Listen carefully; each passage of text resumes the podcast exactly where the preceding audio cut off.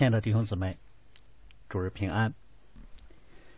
今天我们啊暂时打断一次《列王记》的事情讲道啊，原因呢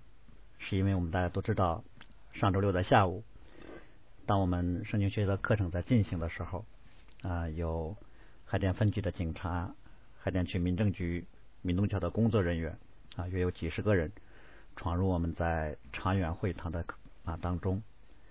啊，宣布了。圣王教会被取缔的决定书，以及长远会堂被取缔的决定书，啊，从二零一八年年底呢，一直持续到今天，啊，对于很多弟兄姊妹的约谈、施压，啊，以及中间有一次圣餐聚会，啊，民宗桥的人也闯进来，啊，都表明，啊，这一次教会被取缔的决定，啊，既是政府策划已久的事情，也是我们意料之中的事情。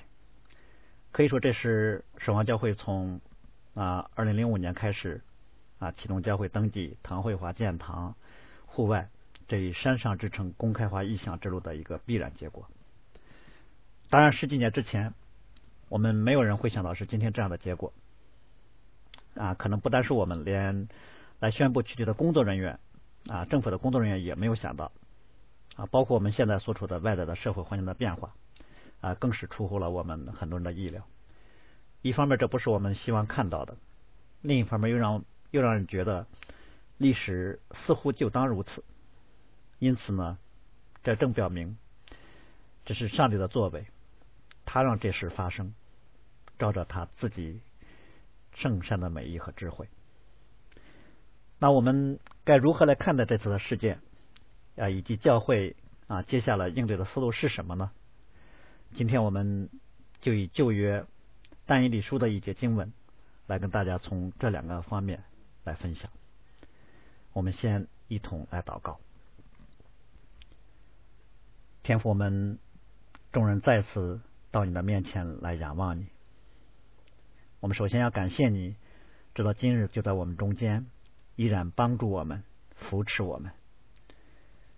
无论我们处在何种。啊，敬拜寻求你的状况当中，都恳求你将你的恩典、全能和荣耀丰丰富富的倾倒在我们中间，使我们在这幕后的时代当中，能够常常经历住你的真实，能够看到你在我们中间的作为。愿一切荣耀都归给你。听我们这样的祷告，奉我主耶稣基督的名，阿门。我们先来看啊，今天我们所分享的经文是在但以理书的第六章的第十节啊，或者说我们今天其实是以整个但以理书的啊第六章来作为啊分享经文的背景。我们知道但以理啊是从少年时期，或者说从青年时期啊就被掳到巴比伦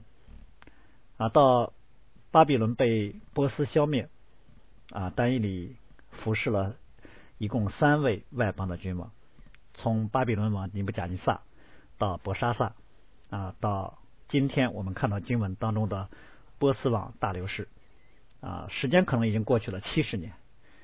如果从丹伊利二十岁被掳，那么就表示现在他已经是年近九十岁高龄的老年人了。虽然丹伊利这个时候已经年纪老迈，但依然被波斯王。倚重和欣赏。那我们可能不仅要思想，一个被掳的犹太人何以能够在波斯帝国居如此高位呢？我们从第六段经文可以知道，这是因为丹利有美好的灵性，并且借着这灵性为波斯帝国带来了很多的祝福。所以丹伊里为永生上帝在波斯帝国所做的见证，对这个国家产生了很大的影响力。这一点呢，从大流士。啊，对丹伊里的称呼可以看出来啊，波斯的君王称丹伊里为永生神的仆人丹伊里。当然，这也让那些和丹伊里同朝为官的外邦人所不容，所以丹伊里的这些同僚们就因嫉妒，有针对性的设计了一个陷害丹伊里的禁令。这禁令就是在第六章第七节当中啊所讲的。三日三十日之内啊，不拘何人，如果在王之外向神或向人求什么，就必扔在狮子坑。我们就看到年老的但以理再次面对他生死危机的考验。首先，我们要知道，这个禁令呢不是普通的禁令啊，这个禁令是加盖了玉玺，就是说，这不是某一位在上掌权者一时兴起的口谕，而是通告全国的正式的法律文书。这我们看到，从内容到形式，这些谋害但以理的官员，在恶上就显出了他们格外的聪明。首先，他们肯定了解但以理，这是专门针对但以理量身定做的法律，他们料准了。用这条禁令去抓单以里的把柄会比较容易。第二，他们也知道大刘氏王很信任和依重单以里，普通禁令没有用，但是那种连君王都要服从、加盖了玉玺的法律，所以为了能够让大流大流士王加盖玉玺，他们就利用了大流士王的骄傲。他们对这个禁令的描述看起来主要是对于王的抬举。要让王像神那样，所以果然波斯王就允准了。这些陷害官单以里的官长，他们的罪一方面是出于贪心、嫉妒、仇恨和谋杀，另一方面是欺骗和蒙蔽。他们不单是在对单一里谋害，也是对于王权的利用和损害。而且这个禁令呢，从属灵的角度来看，是对于大流士王的捧杀。他们把波斯君王放在神的位置上。这必然会招致上帝的愤怒和刑罚，同时呢，也让大流士在杀害永生神的仆人的罪上有份。因此，我们就可以看到，这条禁令本身虽然被加盖了玉玺，以正式法律文件的方式那宣布出来，但其实它是非法的，因为这条禁令并不符合法律赏善罚恶的公益要求。从动机上，这条禁令是出于个人私利。目的是为了谋害。从内容上，这是一个宗教性的禁令，是一个针对属灵领域信仰行为的法规，把一个正常的信仰行为给界定为一个违反律法的行为。第三个层面就是这个内容禁止向人啊，禁止人向神祷告，而且还要求如果要祷告，只能向人来祷告。这是本质上已经是要求人把另外一个人当做偶像来拜，这是让人犯罪。那我们可能会想，这些谋害者为什么要用一个宗教条例来谋害单一里呢？啊，当然，他们倒是首先要考虑，最好能从单一里的个人操守、品行方面来入手，但是实在是找不着单一里的过失，所以当他们找不着单一里的过失的时候，只能用单一里的信仰层面来入手。所以我们看到，当仇敌找不着你有什么过失，只能以索性的来定罪你的时候。再从某个意义上来说，是圣徒的荣耀。所以，就像前面所说的，丹尼里作为一个被掳的犹太人，他因忠心侍奉永生上帝，在君王和公众的层面上做了美好的见证，在当时的帝国中产生了很大的影响。直接的表现就是，丹尼里在波斯帝国居于超乎其他的总长和总督的高位，所以他被嫉妒、被陷害。对于这些谋害单一里的官员来说，他们可能只是从政治的利益来筹划这件事情；但是从属灵征战的角度来说，撒旦呢是要借着对单一里的谋害，想要扑灭单一里为永生上帝所做的见证在波斯帝国的影响。所以我们可能就留意到，这个禁令的后果呢非常的可怕，就是如果有如果有人要违背，后果就是死亡。而且还是被狮子咬碎，这种惨烈的死法，这就让我们想起圣经上所说的话啊！你们的仇敌魔鬼如同吼叫的狮子，遍地游行，寻找可吞吃的人。撒旦吞吃人的方式呢，无非是恐吓与蒙蔽。所以，单一里面对面对的挑战呢，我们从经文就可以看到：第一就是死亡的恐惧；第二就是。属灵层面的试探，我们可以把这次单一里所面对的挑战啊，和第三章当中他那三个朋友所面对的挑战来做一个对比啊。单一里这次面对的挑战是一个月不能祷告，否则就扔进狮子坑里他那三个朋友当时面对的是必须拜金像，否则就扔在烈火窑里。对于单一里来说，是不允许正常的宗教活动；对于他那三个朋友来说，是要求拜偶像。显然，拜偶像对于基督徒来说啊，不用思想就知道该怎么应对，因为这是犯罪，就好像是让一个人声明啊你要放弃信仰一样啊，这是信仰的底线。凡是真基督徒都会为此毫不退让的。但是一个月不准祷告，该怎么应对？好像就有一个思想抉择的空间，因为这似乎还没有触及到信仰的底线，好像这不是一个关乎基本真理的问题。就算是一个月不祷告，也不等于一个人就否认了神的名了啊！或者可以调整一下祷告的方式，暗暗的祷告也不算犯罪。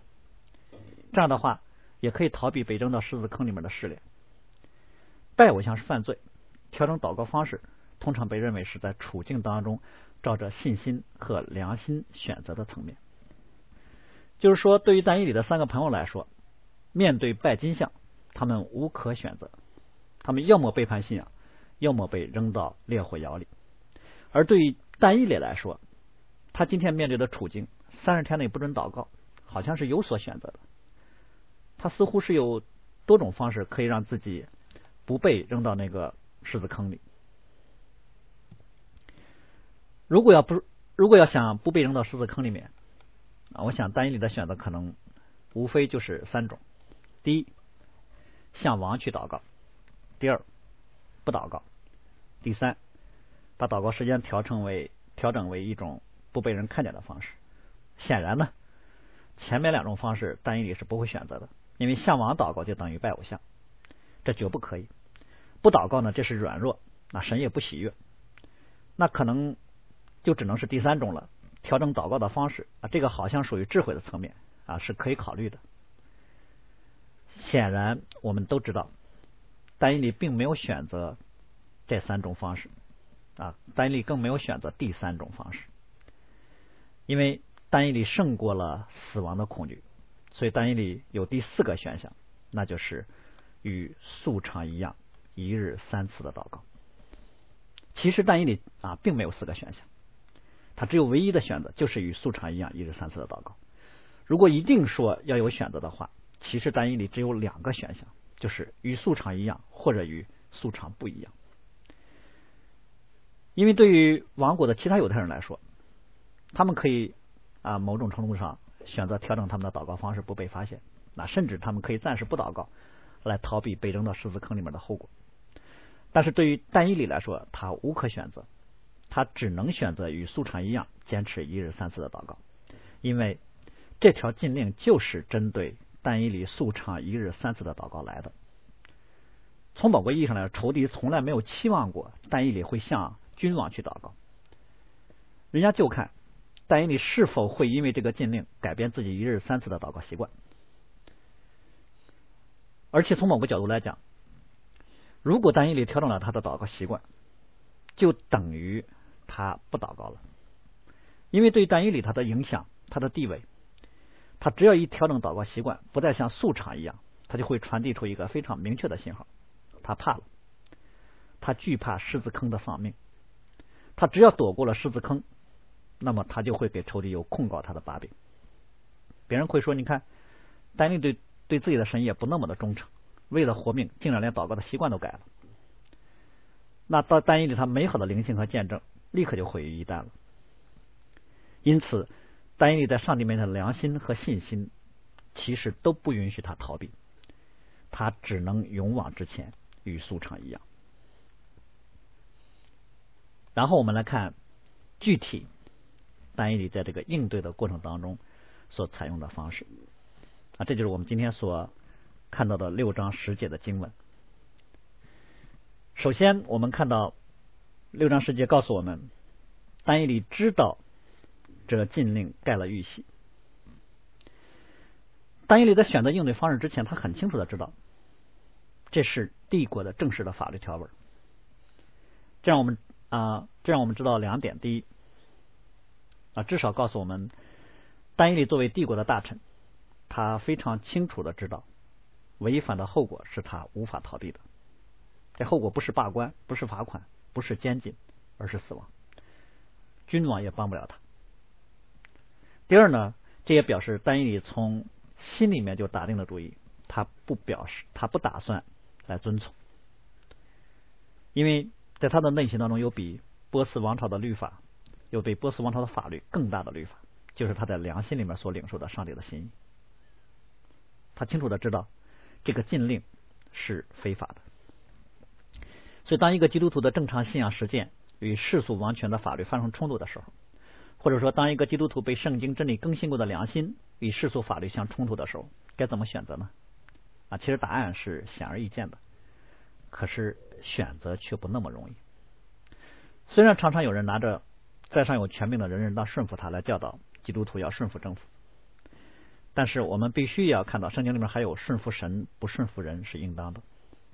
当然，我们知道顺服政府呢容易选择啊，顺服神不顺从人呢。往往意味着要付出代价，所以怎么运用这两节经文，很多的时候需要的不是解经的智慧，而是勇气和信心。就像这一次单一里，他选择顺服神，就是选择把自己放在了狮子坑里。就像主耶稣，主耶稣选择顺服神，其实就是选择了十字架。当然，我们说这并不表示单一里是一个在波斯王国里面肆意妄为的人。啊，丹尼里不是不想遵守王国的法律。如果他是不遵守波斯帝国的法律的话，仇敌早就找到他的把柄了。但是圣经圣经里面经文却告诉我们说，他忠心办事，毫无错误过失，那就是使得那些恨丹尼里的人只能专门针对丹尼里的信仰设计出一条法律来陷害他。所以我们看到丹尼里对于恶法的不遵从，正是基于他对于正常法律的遵从。从某个角度来说，今天我们所看到的新宗教事务条例啊，就如同那些陷害单一里的官员所谋划的这条禁令一样，以法律法规的名义，动用上帝所赐给政府赏善罚恶的权柄来作恶。因为我们都知道，这个新条例的目的不是为了对家庭教会有所帮助，反而是被相关的利益部门拿过来作为分化和打压家庭教会的工具。尤其是当以不良动机制定法律的时候。更是对国家的不幸和损失，因为法律本是应当赏善罚恶、维护公义的，所以最邪恶的事情莫过于打着法律的旗号来行不义。然后我们看到，丹伊利就回到自己家里，一日三次，双膝跪在他神面前祷告感谢。丹伊利在清楚的知道面对什么后果的情况下做了抉择。所以我们知道他的抉择不是带着一种侥幸，也不是出于血气，他带着殉道的心来坚持他的日常信仰。所以丹伊里对这个禁令的回应呢非常简单。第一呢，他没有去找大流士王啊，去力陈这禁令的荒谬，去揭露仇敌的计谋，因为他知道这禁令已经加给了玉溪啊，是这个时候多说无益。第二呢，丹伊里也没有像以斯帖那样呼吁通国的犹太人都为他一同来进食祷告。啊，第三，也不是他先做了一些属灵习惯的调整，啊，想办法保全自身。丹伊里的做法就是一切照常，他静等这个禁令的后果落在自己身上。所以我们看到仇敌为了对付他处心积虑，但他的回应方式却简单直接。他既不申诉，也不妥协，他照着他的方式，就是再次来到神面前，然后就像以斯帖所说的那样：“我若死，就死吧。”我们可以想象，如果丹尼里这个举动放在今天，一定会给他带来很多的批评，网络上一定会有很多攻击他的声音，会说什么他不懂变通，故意激怒在上掌权者啊，甚至可能有人说你。不为自己考虑，也要为波斯帝国的其他基督徒来考虑啊！你这么勇敢不要紧啊，不要让君王误解我们跟你一样不守着禁令啊！你别连累了我们。甚至可能有人会说啊，丹尼里如果丧命，这不是因为帝国法律的问题，这是他自己明明的找死啊！有有更好的方法可以来处理祷告的事情，他偏偏选择了这种有严重后果的方式，等等。第三个，我们需要。特别留意的就是，这里面不但提到了单一里的回应方式，一日三次跪在上帝面前祷告，而且特别说到了他祷告的内容是祷告感谢。在面对陷害、面对死亡的危机的时候，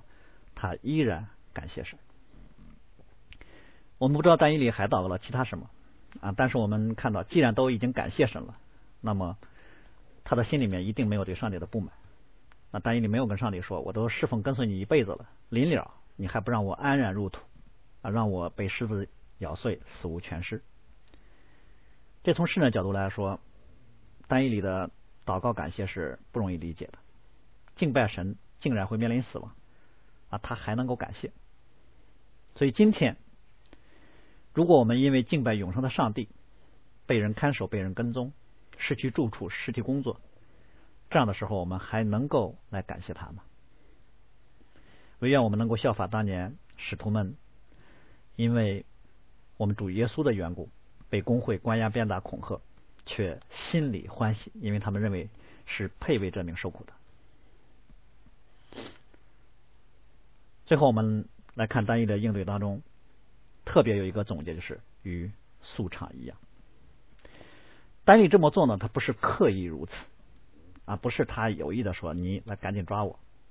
他一日三次的祷告，本来就是他的习惯。当然，我们知道，如果这不是他的习惯啊，他本来就是晚上十二点祷告啊，看见这个律法啊，看见这个法律条文本身被圣灵感动，冒着被撕碎的危险啊，也要公开表达反对，那这是可敬佩的。那他如果选择说，我本来就是凌晨祷告，那也不想有调整，对他也没有什么可责之处。但就像我们前面所说的，单一里他无可选择，面对禁令，他只能选择像素场一样的祷告，那是因为他素场祷告的结果。单一里的素唱祷告在这里就代表了他跟上帝之间的那种非常亲密的关系。如果单一里因为禁令的缘故，真的在祷告习惯上调整了。当然，我们说这不能算他离弃了神，但清楚的可以说，这是他灵性上的后腿。他蒙神格外的恩典，在外邦居于高位，服侍君王。所以他之所以能够超乎其余的宗长和总督，不是因为他个人才华和能力，而是因为他美好的灵性，是因为他所常常侍奉的永生上帝。这一点呢，君王知道。那些陷害他的人也知道，所以但以理如果这个时候选择调整退让，就是他灵性的退步。所以他选择与素场一样。嗯，当然我们知道这会给他带来与素场不一样的经历。但以理呢，果然被扔到了狮子坑里。啊，从某个意义上来说，那些陷害他的人计谋得逞了。啊，但以理满足了他们的心愿。也照着他们设计好的，配合他们上演了这一幕剧。但实际上，我们知道，上帝才是这一幕戏剧的真正的导演，而不是那些恨单一里的官员。是神自己，看似他们是在谋划，但实际上是上帝在策划。所以大流士王不能够成为单一里的拯救，但神却是单一里的拯救。所以最终单一里还是。蒙神格外的恩典，经历了狮子口被封住的神迹，那些陷害他的人也被扔到了狮子坑里被撕碎。啊，这当然并不表明说啊，上帝在今天啊一定会以这样的方式来刑罚那些作恶的人。这只是都表明神掌管一切，他必定保护他的仆人，神也必定会为他的仆人伸冤。那我们看到单一里的这个故事，对于今天我们的。借鉴啊，有几个方面。第一，我们来看我们今天的教会的公开和所面对的打压。就像前面所说的，单一里的被谋害，表面上看起来是波斯帝国的官员出于嫉妒啊，对他采取的谋害的行动，但实际上属灵上是撒旦要借着对单一里的杀害，扑灭单一里因侍奉神在波斯帝国的属灵影响力啊，甚至也可以说，这是他想要夺去。啊！神借着单一里赐给波斯帝国的祝福。类似的，当今天教会在一个无神论的国家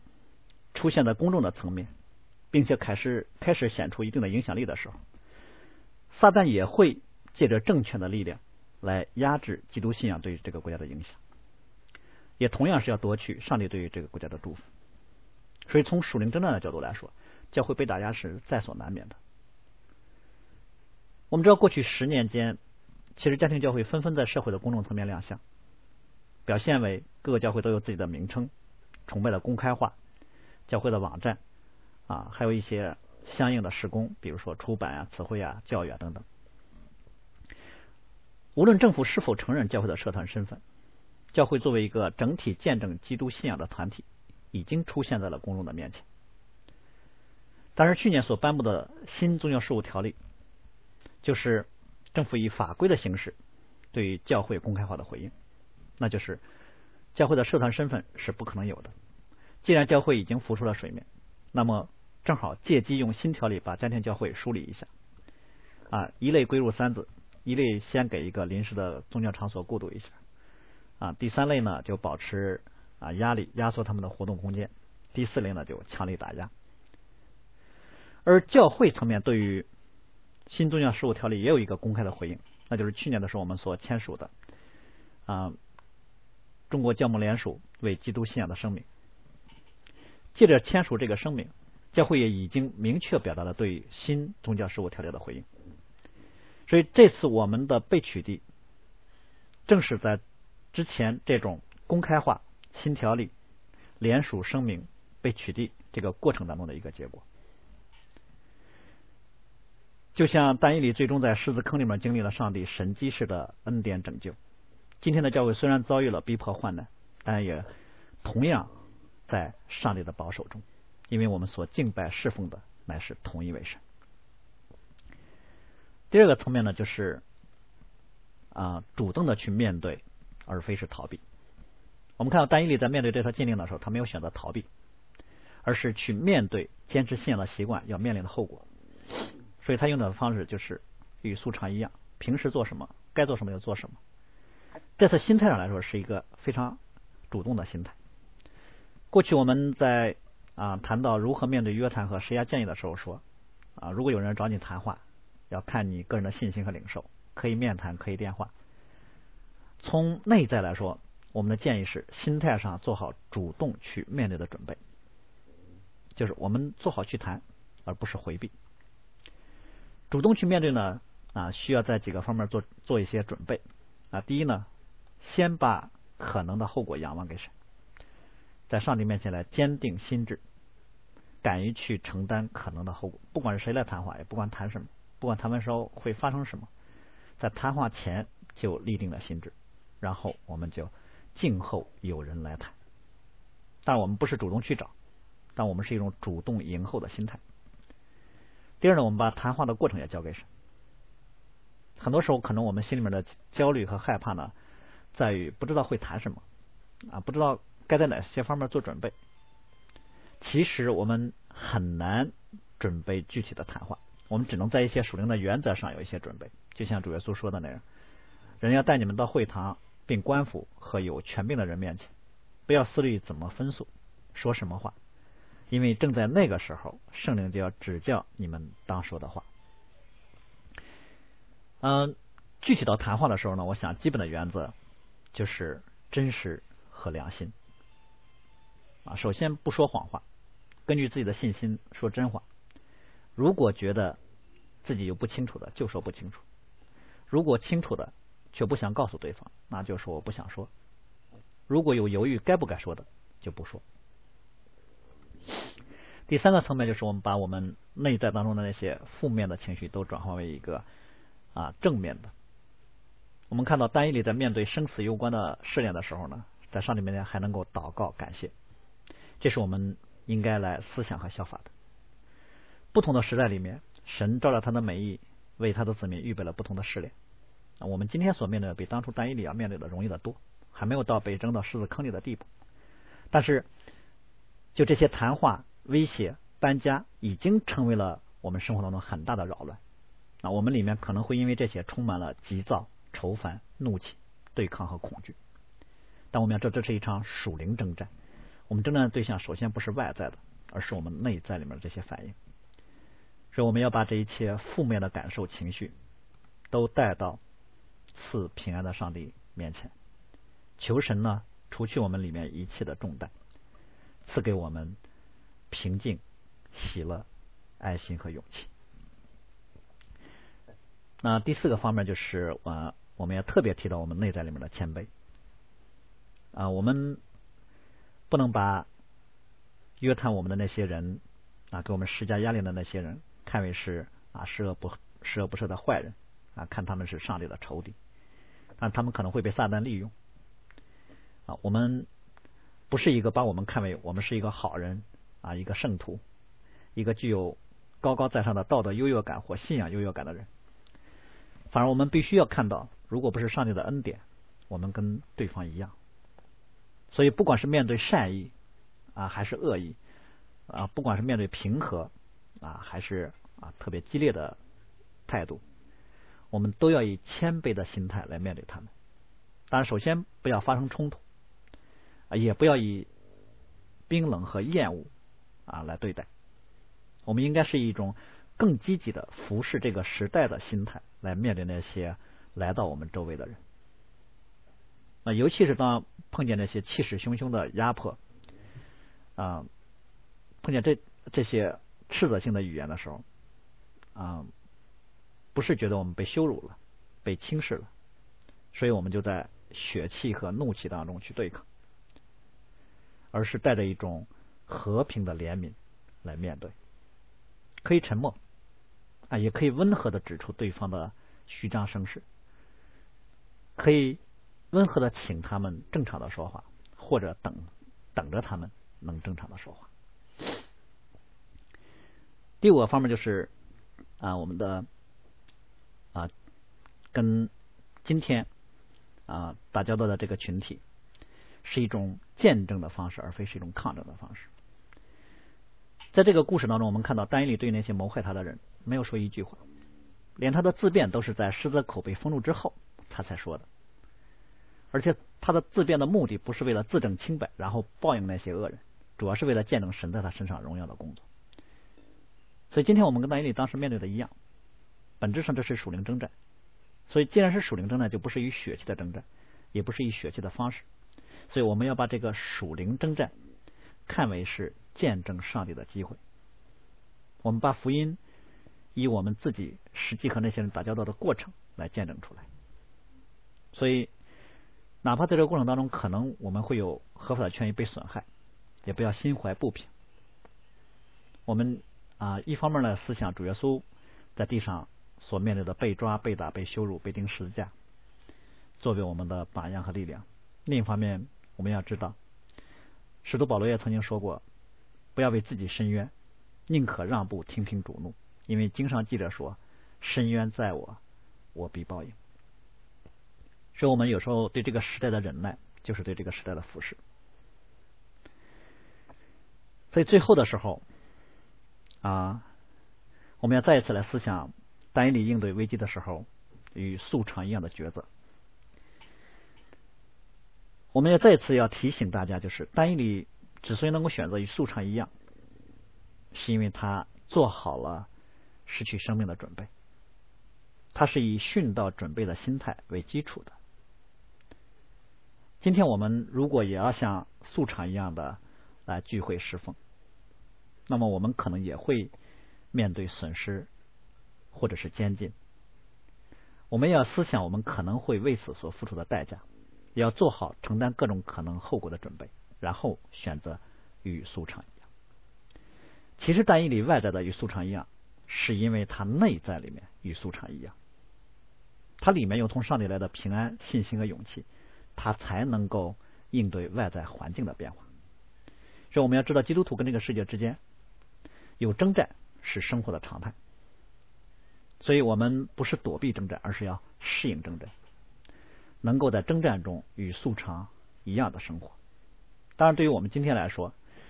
因为我们聚会场所的被取缔啊，所以。我们不太可能像过去一样啊，短时间内有啊马上恢复到啊